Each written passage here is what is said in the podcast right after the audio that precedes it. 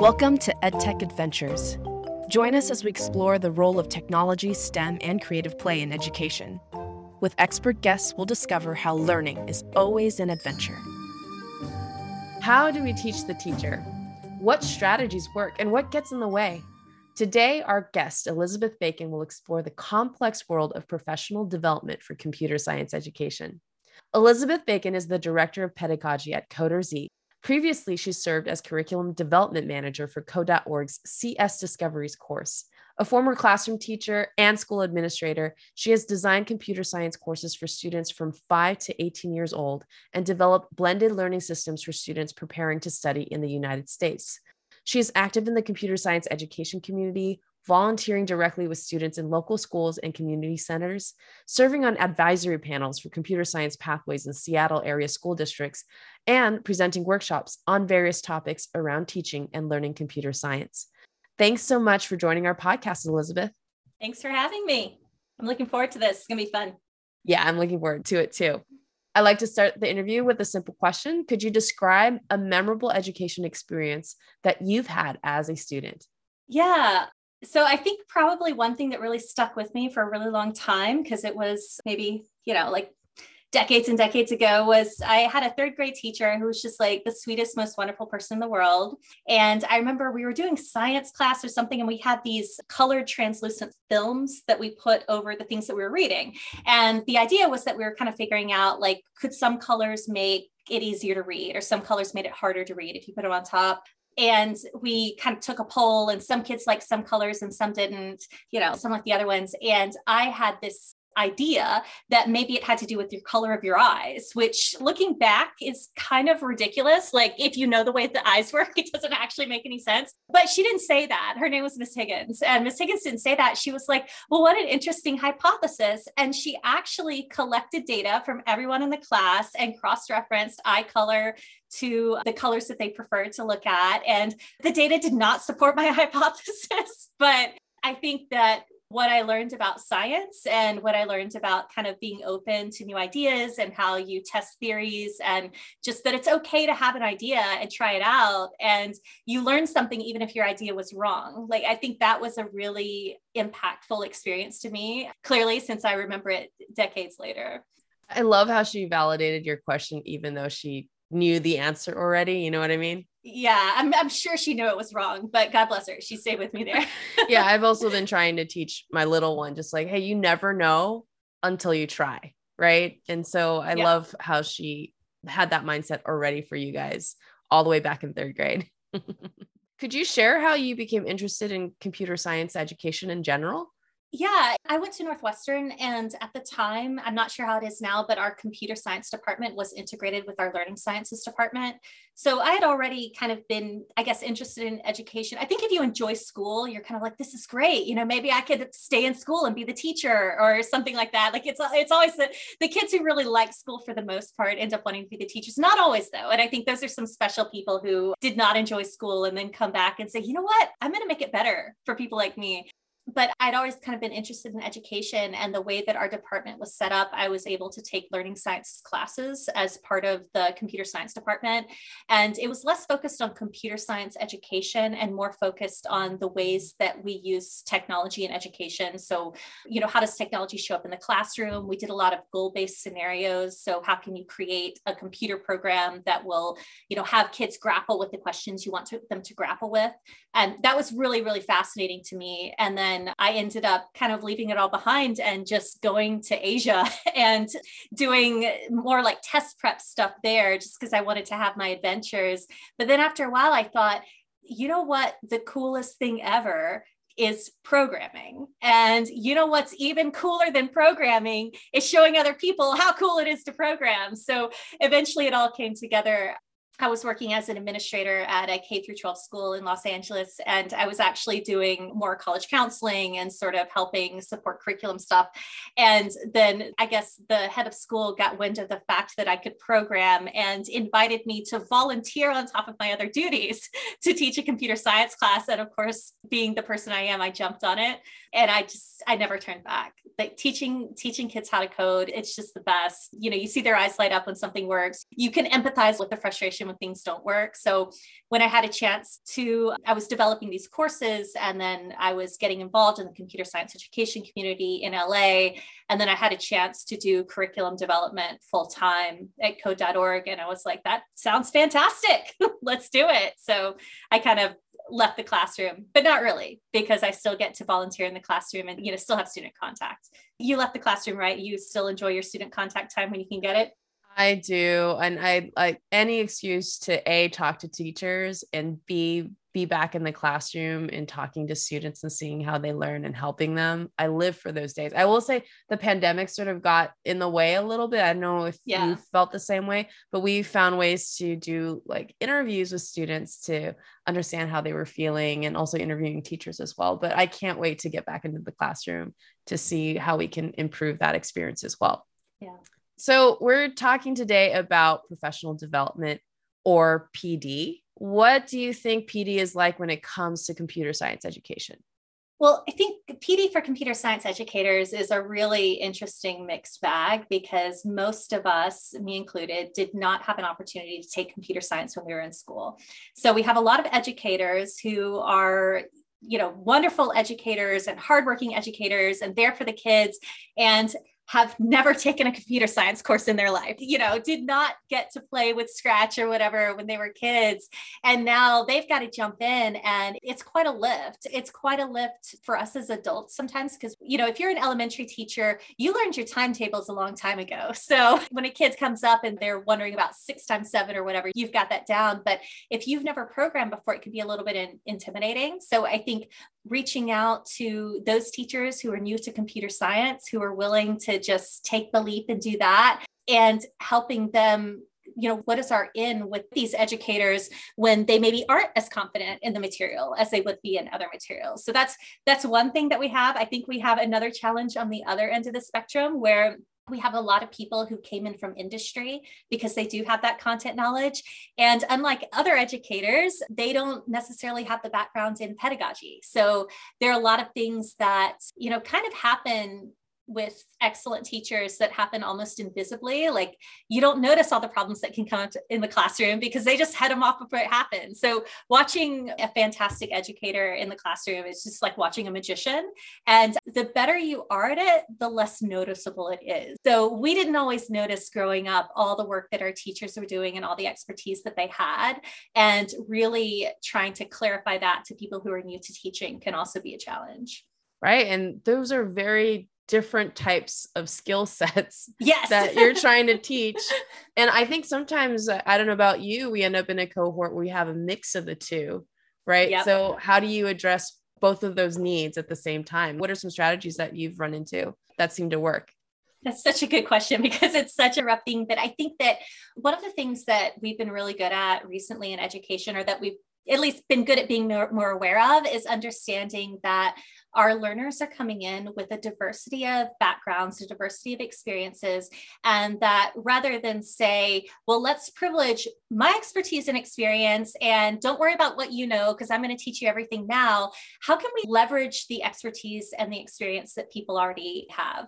So when we talk about the content experts coming in with their content knowledge, and we talk about the pedagogical experts coming in with their pedagogical knowledge, sometimes we forget about that middle of the Venn diagram or I hope we don't forget because sometimes it's it's easy when you see these stark divides to maybe gloss over the fact that there's that intersection, which is the pedagogical content knowledge. One of the reasons it's been so easy to forget about that is that it's actually been pretty recently that we've really had good pedagogical content knowledge for K-12 computer science. You know, things came out just a few years ago like PRIMM, like you'll see PRIMM everywhere, predict, run, investigate, modify, make. And when I first learned about it a couple years ago, I was in a PD with a wonderful educator named Jane Waite. And it just like blew my mind. It was like, this is genius. And it was genius because it married a lot of the things that we know about pedagogy and how kids learn with a lot of the things that we know about how people program so if we can really focus on that pedagogical content knowledge for you know certain aspects of computer science i think that's where we see the experts coming together one from the pedagogical side one from the content side and how do they bring their knowledge together to really support each other in not just knowing computer science and not just knowing how to teach but knowing how to teach computer science and that's been the most fun thing for me. Like anything that I know Raspberry Pi, they put out their big book of pedagogy, which is fantastic. There's been so many cool things coming out. We talked at CSTA, the Computer Science Teachers Association conference this past summer. Amazing workshops there from people who are doing phenomenal work. So there's just so many good things out there, but they really rely on that balance of the content and the pedagogy. I also love how you said, you know, you sat next to someone, had a PD course, and you exchanged knowledge and basically helped each other out. So it sounds like there's a lot of collaborative feeling to it when you do PD right, because then these experts from opposite sides of the spectrum feel like, hey, I have something to contribute and learn at the same time. Absolutely. And when we look at the CSTA, the Computer Science Teachers Association, their standards for teachers, part of it is being able to continue on with your professional development and being able to maintain that identity and really to be part of this community. So when we do PD, it's not just about you know learn our platform learn computer science learn how to teach this. It's also are we fostering a self-sustaining community that can support each other and help each other out moving forward? Because as you know as someone who does curriculum and pd you come in and you can do the pd for you know a day or sometimes even an hour but then you're gone and so who's there? And we've got to keep supporting and developing our local leaders you know our school site leaders and not at a leadership you know sort of like i'm the boss level but just that sort of community of people who can say you know what? I was there too and it was rough or maybe it wasn't rough. You know maybe i had a great experience and i'm going to tell you about that. But whatever your experience was and whatever it is like i'm here for you. So being able to forge those connections in pd so that we can continue on is a really important part i think of what we're doing when we work with teachers and speaking of connections and community, some PD is provided in person and mm-hmm. some is provided online and on demand. Right. What are the pros and cons of in person PD versus online and on demand PD?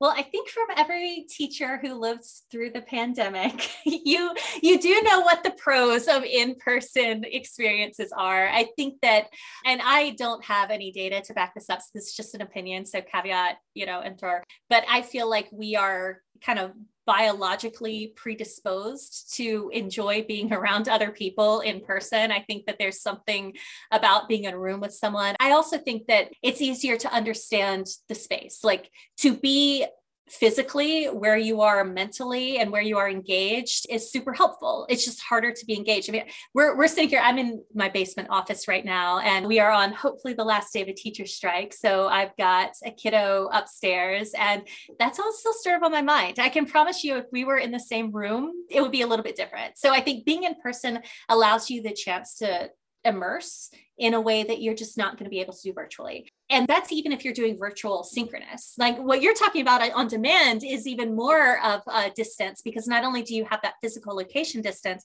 but you have that time distance where I can't even really have a conversation with you. You know, so so I think that in person, being able to forge those connections in person also means that for the most part, although this isn't always true, you're coming into a community that's already a community so like i went down to texas to do an in-person pd and you know i've done them in orange county where it's like the teachers already know each other. They're in a district together. So really building on that community is super helpful. I think that when we talk about what we call like direct instruction or just content delivery i don't think there's that big of you know of a difference in in person or on demand but i really think of that community and engagement it makes a huge difference that was so long winded. I don't know why it took so long to say that. that was, a very simple answer that took a long time to say. I think it makes sense that you took a while to answer because it's a quite a complex question. And I keep going back and forth because I feel like the in person experience. It's immersive. You can't really get away from that. But having it online and on demand seems to allow for more flexibility for yeah. teachers who do have a kid at home. Yeah. And they can't leave for an eight hour day workshop. So I see the benefits of the two, but the community piece, I agree, can be difficult to kickstart if mm-hmm. it's only online. But I've realized that online PD, if it's ongoing to help build that community, we're part of a group online, right, of CS education right. people that allows people from across the US or across the globe to stay connected, even though they're not in the same state or city. There's benefits to that as well. Absolutely. And, you know, with us, like there aren't enough people, I think, doing what we do in our respective cities that we can have that community. So I am really grateful that we can do these things online. So, yes, those are the benefits of in person. I think on demand, obviously, there are a lot of benefits for people who have time issues. Teachers are busy, you know, like it is, is very difficult. I will say, though, that one of the reasons that I do like in person when we're doing teacher PD is that it means the district has often said, this is your PD time. We've given you time. So sometimes on demand PD means Saturday or Sunday evening PD, you know, after the kiddos go to sleep. I don't really like to do that to teachers, but I can tell you if we didn't have on demand, a lot of teachers, as you said, just wouldn't be able to do it at all. Right one thing you said that was really interesting to me though is about the kickoff and i think that sort of hybrid pd has a lot of potential. I did something actually many years ago in, in, vietnam because we didn't have enough staff or there wasn't enough demand to actually have a full program in both hanoi and saigon. So i went to hanoi for a weekend. I did an in-person workshop and then I went to Saigon for the next weekend, did the in person workshop. Meanwhile, the people in Hanoi are doing on demand things. So they did all of their stuff asynchronously on demand.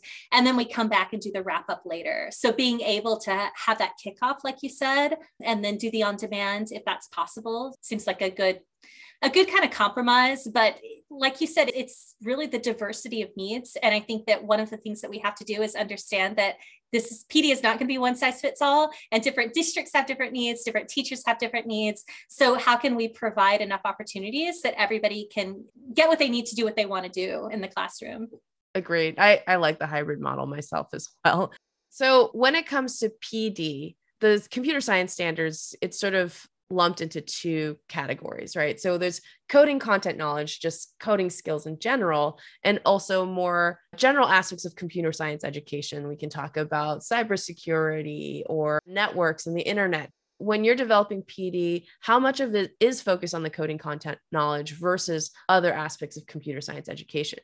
Well, I think there's sort of like different ways that it's broken up. So I can tell you one of the things that we do with the new to CS teachers is we look at the CSTA standards for teachers, and they're actually in five categories, and only one of those categories is content knowledge. The other five are pieces around equity, you know, being able to do instructional design, pedagogical knowledge, and things like that when you're talking about the algorithms and the coding versus the other standards around computing, such as networking, some of them do dovetail a little bit. Like when we talk about the software development, so planning, pseudocode, things along those lines, it's hard to tell whether they fall into coding or not. So I, I don't know if I have that much of a stark divide. But for me, with the PD that I'm doing right now, with the courses that we've created, the courses are aligned to standards. And so we cover those standards that are in the courses that we have. So if I'm doing a PD that's a little bit bit more general, like I've done in Seattle with elementary teachers, often interdisciplinary stuff. We'll often pull one standard from computer science, one standard from sometimes it's ELA. We did a really interesting one with the Choose Your Own Adventure where they were doing a standard from ELA about the choices that characters make and how it impacts the story. And then we actually did flowcharts as our standard for computer science. So in that case, we really didn't have any coding knowledge at all. They just had to make the flowchart and they sort of had a framework in which they could work out the coding. So I don't know that it's really very specific about how much is coding knowledge versus the other aspects because it really depends on the specifics of that PD. I can say that a lot of what we do in our PD is more modeling the modeling, teaching the content to the teachers, and then debriefing and saying, okay, what are the pedagogical things that you noticed? So I taught this to you like you were a teacher, but how did I do it? You as an expert educator, you know, what sort of pedagogical aspects, what seemed to work well, what didn't seem to work well. So I don't know that it it can necessarily be teased out because everything is integrated all together. I think it's interesting you use the word integration because it sounds like it's sort of where CS is heading, anyways, just like mm-hmm. integrating it into different subject areas. And also, like you said, a large chunk of PD isn't just about knowing the information you're teaching, but the how, right? How are you introducing right. it? How are you teaching it? So that's a really great point on that too. Also, we talked about how different teachers and different schools need different kinds of PD. And it brings up the question of how can we build PD that is equitable and inclusive for a wide variety of teachers and communities? That's such a great question. And I wish that there were something that we could do that was like, oh, do this, and you'll have an equitable and accessible PD. And the truth is, this is such a journey that we've been going on. We're both women in computing, and we've both probably had our experiences of what, you know, that was like. If you're familiar with Jane Margolis's work, she did Locked Out of the Clubhouse, which is gender and computing, and then she did Stuck in the Shallow End, which is more about race and computing. So she was studying undergraduate women in computing computer science programs at the same time that I was an undergraduate woman in a computer science program. I was at a different university, but I read her book uh, five years later and I was like, that's why I felt the way I felt. you know, like it just clarified so many things. You know, thinking about that, I think that one thing that we need to do is just recognize the systemic issues that are going on. And I think we have been doing a better job of that and understanding that prior knowledge for example if a kid has gotten to go to coding club for three years that kid is not a natural coder you know? There are people who come into our pd and they just have prior knowledge but that doesn't mean they're naturals. It may mean that they have just been you know lucky enough to have the opportunity to do this before. So I think that part of it is if we're talking about equity, recognizing the strengths that everybody's coming in with, making sure that every single person is getting what they need out of it, but also trying not to have sort of a deficit model around PD. And I think some of the PD that I've seen around computer science does sort of have this deficit model. And I'm probably guilty of it too, where I come in and I'm like, the teachers have never seen this before. You know, it's totally new to them. They don't know anything. What other subject do you not know anything about? You know, how can we deal with this? Which is true to a certain extent. But what's not said in that is everything that the teachers do know. So I think that starting out with our strengths. So, one of the things that we do in our PD is we have a strengths inventory where it's one of the very first things that the teachers do. They write down, where am I strong? In my classroom? You know, what am I really good at? What are the things about what I can do that make me a good teacher? And then we go around, and I love doing it in elementary because they'll go around and they'll talk about, you know, classroom management or they can engage the kids in this and this and this. And I kind of ask them because a lot of them are new to CS. So none of you said, my strength is I really know my times tables or I got all my sight words down pat. Like I know all the second grade sight words. I can read cat like nobody's business. You know, nobody says that because that's not what makes you a good teacher. You know, that's part of it. Like if you could not read your sight words and you were teaching second grade, I would be a little bit worried. That's true. But that's not actually where your strength as a teacher lies so I think coming in with recognizing the strengths that people are bringing into it and identifying them and naming them and supporting them in understanding how their strengths fit together as a community and valuing that diversity of strengths and valuing just what everybody's bringing to the table is one important part of the equity piece.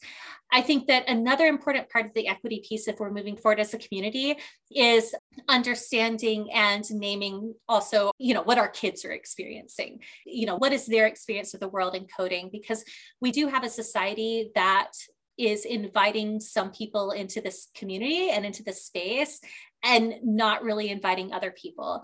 And whether it's intentional or not intentional, it doesn't matter. When I was in high school, like they had computer science at my school. I should have taken it. There's no reason that I should not have taken it. Like I, it was so obvious that's something that I would want to do. I was the kid who was waiting for my turn at the math contest in the back row, programming my calculator to generate prime numbers. Like that's how geeky I was. And nobody said to me, maybe you should take computer science. And they knew that's what I was doing. They were like, how about choir? do you want to be in the school play you know dance class which those are all wonderful things i'm so glad i did them but I was not invited into that space. And it was very clear to me. I had a really good friend of mine. She's now an engineer, software engineer. She also never took computer science. It makes absolutely no sense. end of rant.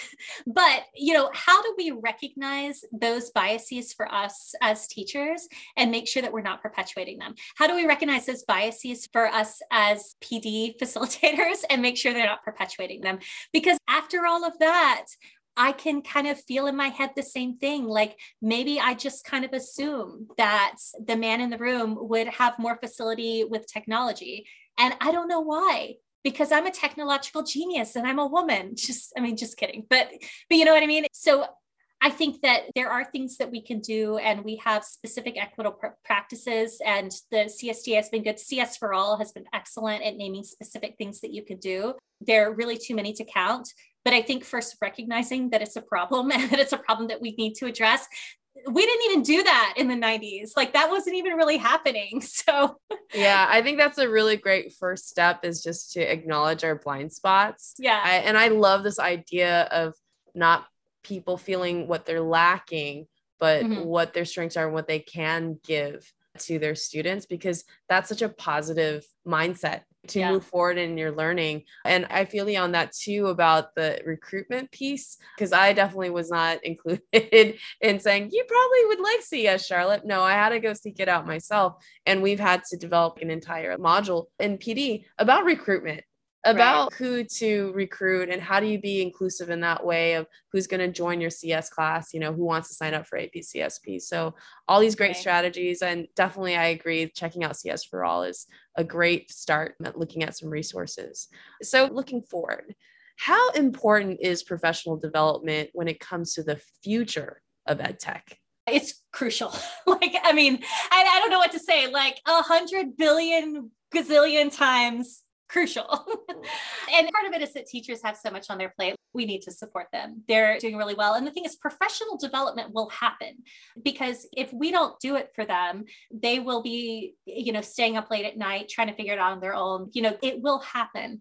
But the question is, is it happening in a way that's healthy? Is it happening in the way it's sustainable? Is it happening in a way that we're not going to lose teachers to burnout? You know, I see my kids' teachers working so hard. I see every teacher that I go into a PD working so hard and I know that they continue to do these things at home. I know they're prepping, having a dedicated space for it, compensating teachers for it, recognizing that this is something that they're doing, I think is the missing piece. Because they're, and I hate to say they are going to do it anyway, because that makes it sound like we shouldn't have dedicated PD, but like they are going to do it anyway. And they might burn out if we don't provide space and support for it.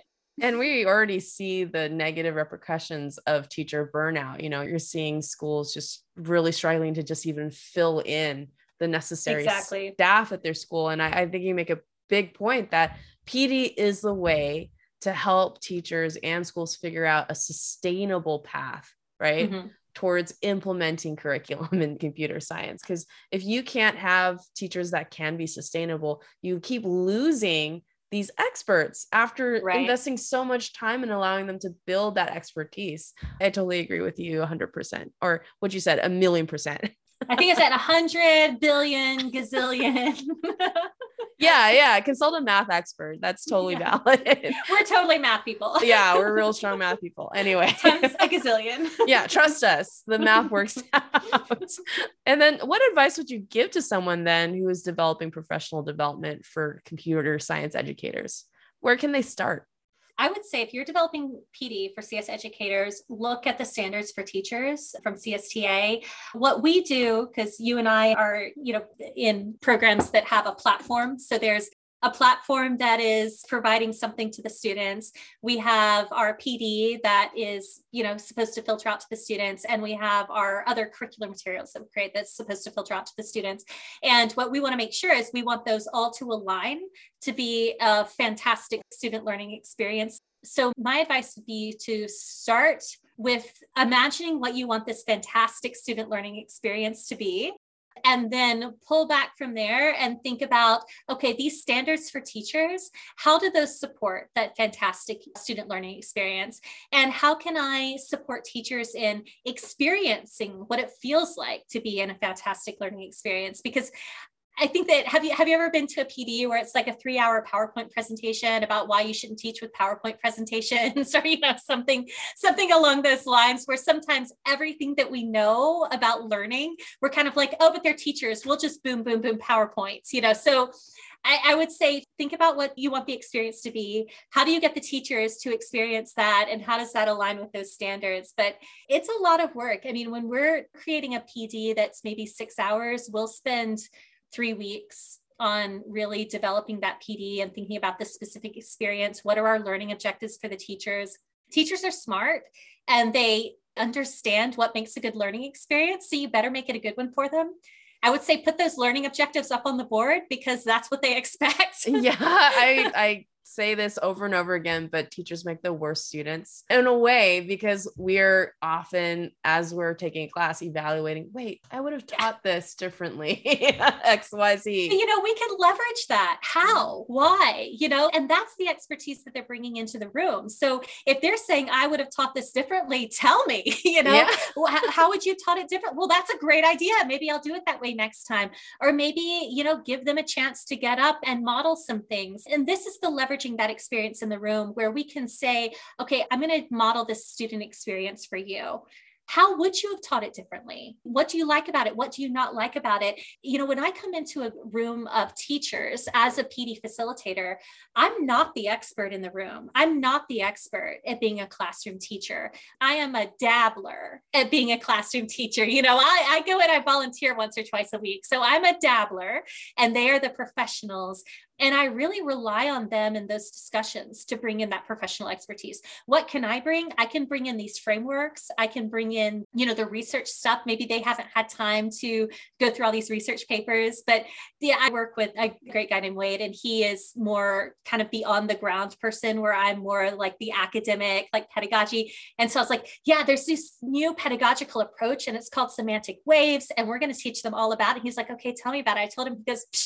that's just good teaching. so I was like, yeah, but now there's a framework. so you see, yeah, it's like, do they need to know the framework? like they just do good teaching. yeah. But you know, it's nice if we can, you know, we put a name on things. This is how it works here. But you know, from my experience, I know what you're saying when you're like, teachers can make challenging students, but I think that in a way they do make the best students because they are experts in learning. They know exactly how people are supposed to learn. And if we come in ready for that challenge, ready for them to say, you know, really, you could have said it like this, or, or really, maybe you didn't need to spend that long on this, or this is that thing and we come in respecting that expertise rather than trying to like you know one up and i'm not saying you're trying to one up but but i think that's where you have these really rich experiences. I come out of every PD that I run with so many more ideas from the teachers. And it's really such a blessing to be able to go into a room with all of these experts in a field that, you know, we've all dedicated our lives to. You go into a room with a bunch of people that are like, you know what I want to do? I want to build a better future. and then listen to what they've learned about how to best do that. It's a really great experience every time. I love how you use the word facilitator instead of instructor because I think that really helps you go in with the right mindset that you're not there just disseminating information like this is how you do it but like you said you're in there learning with them too yeah. and just really facilitating a conversation to see how they can use their strengths to build out an implementation plan for the curriculum and then moving forward from there what advice would you give to someone who is interested in advancing their professional development for computer science education so a teacher or or another educator out there well, I know I keep bringing up CSTA, but it's because I think it is a really strong organization that, you know, has been in the trenches for a while here. They actually do have a list of professional development that they've approved that they believe, uh, you know, has these high quality markers. So what I would say is make sure you know what you want to learn out of the professional development because you know some pds they're going to be just for a particular program. And if you don't want to run that program probably don't do that pd Scratch has some great PD events where you can go in and have some great ideas. You know, are you looking to just do an hour of code and to try something with your students? Are you going to deep dive like are you going to be a full year classroom teacher of computer science? Well, your needs are a bit greater. So, and I would actually advise people, if you haven't already, to join your CSTA chapter. You're going to get a lot of advice there. They have meetings, a lot of support. So, reach out into your local communities and see what's available. But just, you know, as we talked about before, there's such a diversity of needs for people who are coming into PD that I think you really have to start with what you want to get out of it and see what's out there that can meet those needs. And the CSTA will definitely help you find that. I would advise going to their annual conference because it's going to be virtual next year. So it's going to be easy to get to. I am not a paid shill for CSTA. They have just been super helpful to me. That's where Elizabeth and I connected. Yes. And it's such an awesome experience. Like you said, just nerding out with other people who just want to build a brighter future for kids. Exactly. So, yeah, I think that's great advice. You know, reach out to your community and identify the objectives you have and how to advance your skill set. And it sounds like regardless of what that is there's plenty out there for you yeah there's so much out there like go go go to that website go to the CSTAPD website there is a giant list that's right well thanks so much for joining us elizabeth i've learned so much and had such fun having this conversation with you yeah, this has been a lot of fun. Thanks so much for having me. It's always great to talk to you, Charlotte. Thanks for listening to EdTech Adventures. Please subscribe to catch more of our episodes and leave a review to support the show. For more resources and info, visit us at codecombat.com slash podcast. I'm your host, Charlotte Chang. We'll see you on our next learning adventure.